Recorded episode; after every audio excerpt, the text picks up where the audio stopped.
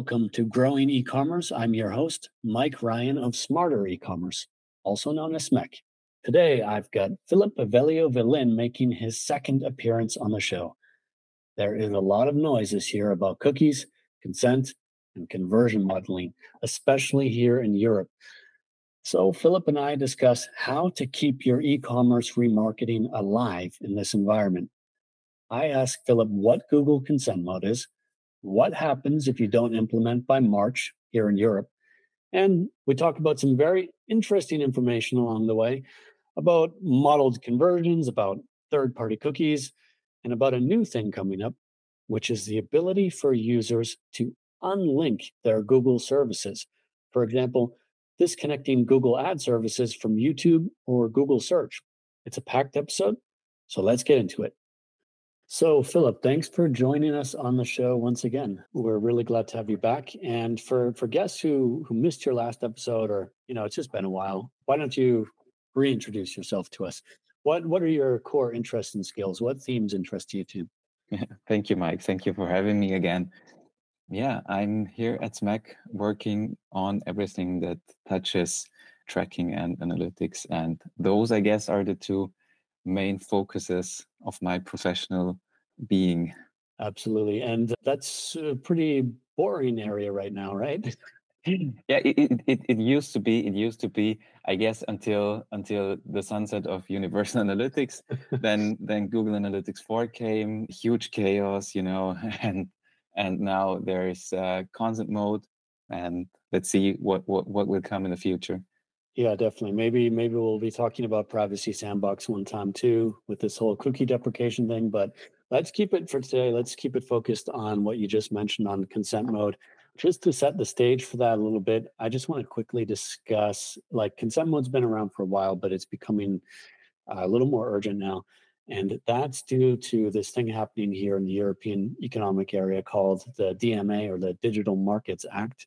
And basically, this is a way that uh, regulators are trying to target some of these really large platforms and hold them to a high standard. They won't hold all all businesses to the same standard, but they they describe what they call gatekeepers. And so when you think of like big tech, Google is a gatekeeper, Apple is a gatekeeper, and a few of the the don'ts that they're trying to regulate here like or the kind of behavior that they want to regulate they want to make sure that these gatekeepers are treating services and um, products from others equally as they treat themselves so that they're not kind of self-dealing or self-favoring and an example of this in the google space and in e-commerce is that you know a few years back there was a css remedy or comparison shopping remedy here in europe related to google because it was determined that they were really favoring their own comparison shopping option, the shopping tab and Google Shopping above other comparison sites.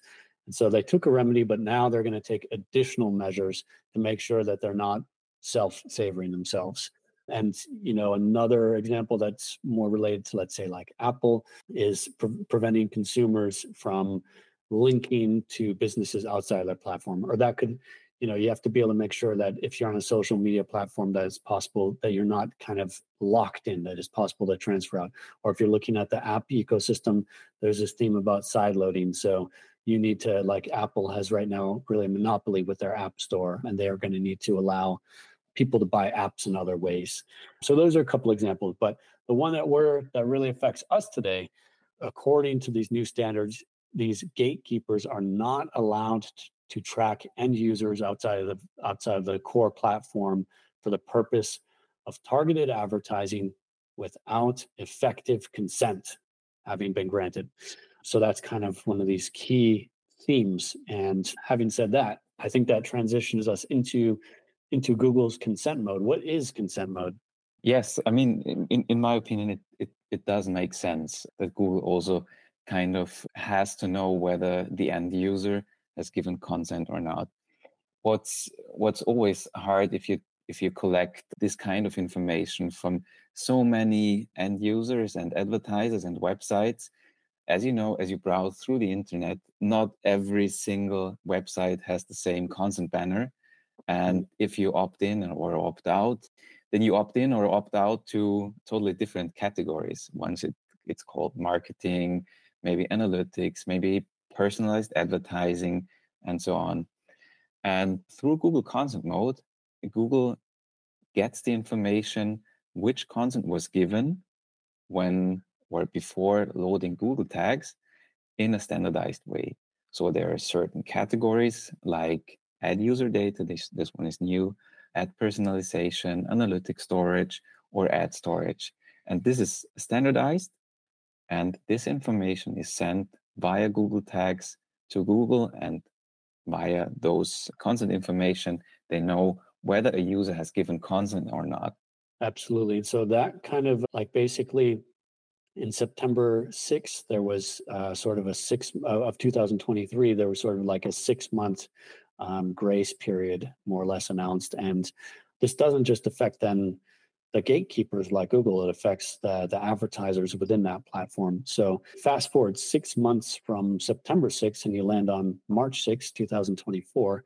And that presents then kind of a deadline to opt into this consent mode, correct? Yes, yes. There's, I mean, it's a hard deadline. So a real deadline when you're using remarketing. So if if your if your advertising is based heavily on remarketing, then ideally you should have implemented uh, Google Consent Mode by March the 6th. Because if you don't, then your remarketing audiences won't be populated anymore, neither in Google Ads nor via Google Analytics 4. What is also important is that you implement Consent Mode version 2. With Consent Mode version 2, there were two new consent categories introduced which are ad personalization and ad user data. So if you've already implemented Google Consent Mode, like let's say a year ago, then you would have to update your consent mode settings and integrate the two new consent categories, which are ad user data and ad personalization. Like maybe you can talk us through a bit what would be the implications of that? Like I'm wondering, it doesn't necessarily mean that a remarketing would just turn off right away. I mean, you'd have if you have pre-existing lists that were like previously opted in or before this occurred, would those would those lists keep working and then you'd kind of kind of gradually see the life drain out of your remarketing over time? Yeah, that that's that's what I would expect based on on on Google's communication. But it could also happen that you know they they within after let's say three months or so that they shut down those audiences too. And up to my knowledge, you are not able to create new audiences if you haven't implemented Google Consent Mode by March the 6th. And what also was has been a, a topic within the last, I don't know, like six weeks was the impact of Google Consent Mode to conversion tracking hmm. because in in in a lot of communication there was said if you don't implement consent mode by march 6 your conversion tracking uh, is not going to work anymore. Apparently, that is not the case. So, even though you will not, even though you haven't implemented consent mode by March 6, your conversion tracking will still work. But in the end, you can only postpone the implementation of consent mode, in my opinion, because towards the end of 2024, it will also affect conversion tracking. So I would say don't wait too long to implement conversion mode. Sorry, mm-hmm. consent mode, of course. Conversion mode would be fine too. But because, you know, in the end, you, you're going to need it. I mean, there, there are certain workarounds, but I, I would not go that way because at least the, the, the, basic consent mode, which I guess brings us to, to the mm. differentiation of different ways of implementing consent mode. Yeah, that's that's a that's a good point. So because there's what we're calling basic consent mode, there's also something called advanced consent mode. Could you maybe tell us the difference there? Yes. So if you implement basic consent mode, then your Google tags won't load without consent. So in the end, Google just gets the information that there was consent given. So as Google tags don't load without consent, they won't get any information about users who haven't given consent, not even whether they gave consent or not, because nothing is sent. With advanced consent mode, Google tags load before before the user has given consent. So also for users that haven't given consent, data is sent to Google. For example, in the case of Google Analytics 4, the browser requests that go to Google, they look the same as normal Google requests, but there are no cookies set and also no cookies read.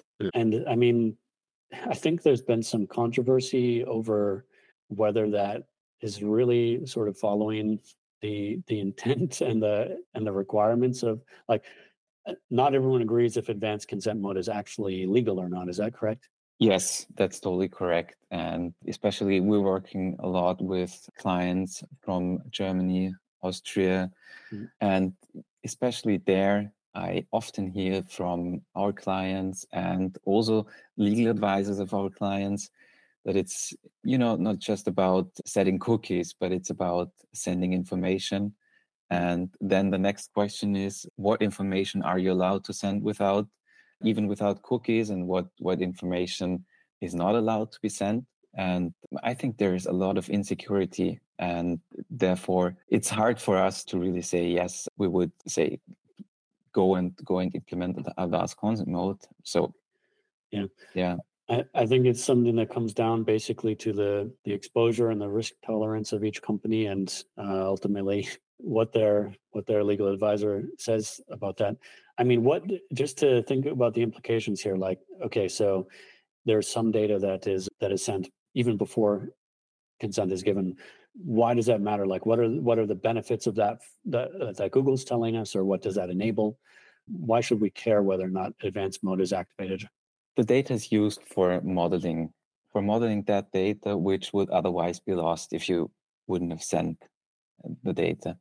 And yes, I mean, the thing is, if, if you don't set cookies and don't read cookies, then it's going to be very hard to know whether it's the same user who sent one event and then the next event and then the conversion on different pages because this kind of tracking is at the moment mostly done by cookies. So this data, which is sent without consent, is used by Google for modeling. But even if you implement the basic consent mode version, even if you if you only send data when consent was given in Google Ads, you will see a conversion uplift. So even then, you get some kind of conversion modeling because in the end, at least at least Google knows how many clicks there were and mm-hmm. how many feedback they got with consent so it's possible for them, even with just the basic consent mode, to model. But advanced consent mode will get will, will deliver more and and better data than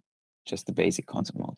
So that's kind of that. Um, when we talk about each company or each business, they they'll need to do kind of their own cost benefit analysis or risk kind of benefit analysis. Like, okay, there's the risk that there is debate in, in the community, whether or not this is legal or not. And then there's the upside of having these modeled conversions of having more data that's getting captured and not lost. And so it's definitely something that people just need to look at and think about. So tell us more like if you have, let's just say if you've implemented basic consent mode, what are the implications of that? Is there anything else that we need to know? Like we talked about what happens if you don't opt in by March 6 over time or perhaps more suddenly your remarketing could stop working. And then even on a longer horizon, we can expect that conversion tracking won't work either. But let's say you adhere to that deadline and you implement consent mode or you've already got it implemented what what are the implications of that yeah i said the good part is that you will keep having remarketing or mm-hmm. proper remarketing as you have now and the other good thing is the modeling the conversion modeling within Google Ads. Okay. So that you get a clearer picture of how your ads performed because you get more data to work with, uh, mm-hmm. more data for the algorithms to work with. But there is not only implications for Google Ads because it's you, you implement consent mode for uh, basically all all Google tools that advertisers use. So consent mode also works with floodlight tracking for the GMP. So it's the same situation there. If you haven't implemented consent mode by March 6th, then your remarketing audience audiences won't be populated anymore. And it's also the same in Google Analytics 4. If you use your Google Analytics 4 audiences in Google Ads, then Analytics 4 won't update those audiences anymore within Google Ads. And there's also modeling implications within Google Analytics 4 So with basic consent mode, there's actually nothing really happening in Google Analytics 4. So you will still have the same data. But when using the advanced consent mode, then you have first thing is you will have better conversion modeling. And in the end, I mean, Google Analytics 4 and you know Google Ads has been modeling conversions for years now, but it's not up until the consent mode. It was not about unconsented data, but more about browser restrictions and so on. And yeah, in, in uh, Google Analytics 4, if you implement advanced consent mode, you will have a better conversion modeling and you will have behavioral modeling where you get additional data in Google Analytics 4 about the behavior of your website users and also the conversion export to Google Ads. If you're using Google Ads, Google Analytics 4 conversion tracking within your Google Ads account, will also be better. Yeah, and I think that's a, a great point that you mentioned as well. That this is this has been happening for years. You know, Apple has made uh, privacy changes to Safari, for example, and you see other smaller market share browsers like Firefox, or it's really kind of just Chrome at this point that's using these third-party cookies anymore, right?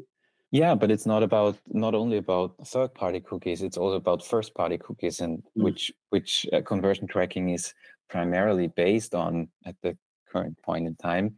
Because you mentioned Safari and you mentioned Firefox, there we're talking about ITP and ETP tracking protection mechanisms, and there your your tracking cookies will only have a lifespan of like one to seven days and therefore it's very hard for marketers and and you know the whole online marketing world to know which which uh, channel led to a conversion. Was it google ads? Was it maybe something different so that's the technical part of what has already been modeled to a certain extent yeah so that's like i think i don't know i've just noticed a huge uptick in the conversations about these topics, like this kind of cluster of topics around cookie deprecation, around consent mode. You know, it's because of there's things like Google Chrome started at I think one percent of users or something like that started one yeah, percent. Yeah. Yeah, started the cookie deprecation, and then this this consent mode deadline comes up. So on the one hand, it's perfectly understandable that it's on people's radars now, and people are getting worried about it. But I think what should be calming to, to people to learn is that this is none of this is quite new. This has been going on bit by bit for quite some time now, and that you might not be aware of it, but this has already been affecting your your business and your traffic and your measurement to one extent or another for a while now. And so I think that's a that's a positive here. Like the the world is is not ending. We're just you know we're just kind of really going to be making the switch over to new ways of measuring. Yeah, exactly. And most clients I work with, they are totally aware that the mm-hmm. data they are gathering and the data they are seeing is not a hundred percent the data they have collected. But it's the data they have collected is just the foundation of what they're they're actually seeing, of how their attribution work, of how their different channels work. But I, I totally get why it's concerning to a lot of people. Also, when talking about the deprecation of third-party cookies within Chrome, although it there, there must have been enough time to get some solutions, some workarounds, because it was postponed. I think for I, I don't know, help me out, two years. Yeah, years. I think I, I think it was postponed. Don't quote me on this, but yeah, I think it was like twice, and that summed up to like three years or something. I don't remember for sure, but yeah, it's been postponed. Yeah. So I hope so what they've been building in the background, or I mean, not really the background, but what they've building is the so-called privacy sandbox, where you get at least a how do I say something instead of third-party cookies to work with, and something your remarketing will work with, because remarketing is based a lot on third-party cookies right now. Yes, as you said, they they haven't been building it like in the background or in secret exactly. It's been public what they're doing. There's some controversy about it too, because I think there are some concerns that I think there's always. It's funny because the goal of this kind of regulation is to, yeah, to prevent unconsented personalized tracking and stuff like that. And they're also trying to prevent some anti-competitive behavior in there too, like we mentioned with self self favoring and so on. But there's to me, there's always a little bit of a tension there because it potentially just creates more of these walled gardens. I think that like owned and operated properties any network that has a, like the larger your owned and operated properties are is just going to be a, a, huge advantage in the years ahead. So it's to, to me, there's just some kind of a, a give and take where privacy often fuels and potentially anti-competitive advantages. And yeah, but that's a whole other thing. I wanted before I've got you just for a few more minutes. This is speculative. I mean, all this stuff, by the way, can change so fast. The thing, it's everything's changing all the time, and I I believe I put a disclaimer at the beginning of the episode in the introduction about that, but this is rather new. We also saw something just in the last couple days that there's going to be an additional consent banner coming where users will have the option of deciding whether or not their Google services are linked. And to give some context about that means that's different. We were just speaking about owned and operated. That's different Google owned and operated properties like Google Maps, YouTube, Google search, of course. Google ad services. yeah, the ad services in there as well. And right now that that forms this big kind of pool together, these these pools of where you're a logged in user navigating the web, switching from your YouTube account, searching on the web, going in your inbox, looking at, for stuff on maps, etc. And this stuff is all allowed to speak to each other. Um, and all of it connects back to ad services. And we don't know how this consent banner will be shaped, but it will seem like users are going to have the option to unlink uh, those services or, or they have to give consent that the services are linked. What what do you think about that, Phillip? I mean, we were talking about it a bit before we started recording, but share some thoughts with us, and I'll share some thoughts too. Yeah. So the, the thing what what I would what I would go for is I, I want to try to un- understand what data exactly is currently shared and also what data will not be shared anymore if you unlink those those services because eh, also in the information Google wrote on the I think it was a support page or a blog was that there is still some data shared for yeah for security reasons but still it will be interesting what is the data that has been shared and what data will still be shared mm-hmm. and what data was necessary or used for advertising and also where's the line between ad services and search and mm-hmm. shopping mm-hmm. to me it's very unclear what the implication will be concerning especially those three services yeah I, I agree i think like right now if you if you search something in Google, if you, if you search, you know, make a, a query that has a commercial intent or is related to a product or whatever, they're going to match that to some ads. And I don't think that they're going to stop doing that if you unlink, but I, it, it's unclear. Or maybe it means that that stuff won't like those search terms won't get passed back to Google Ads for reporting purposes at all, or it's it's so unclear what it means. Um, I definitely think. Hold on, I'll give you one more. Like, let's think of Performance Max, which at least the way that's kind of described in the marketing, it's like it is this soup of placements and machine learning. It, it it's it's the ad campaign type that grew up in this this uh, network of linked services and is designed to maximize that. The, the idea being that you know the AI has this audience graph and a product graph and it's and it's you know these user specific signals and auction time signals and and it's going to find this perfect blend of of touch points. And I I think that's a romanticized view of what PMax actually does. I think it's mostly these channels, then plus some remarketing there, maybe a lot of remarketing. But it, it calls into question what this means for any of these services or campaign types individually, or these kind of these these special campaigns like Performance Max. What will happen there?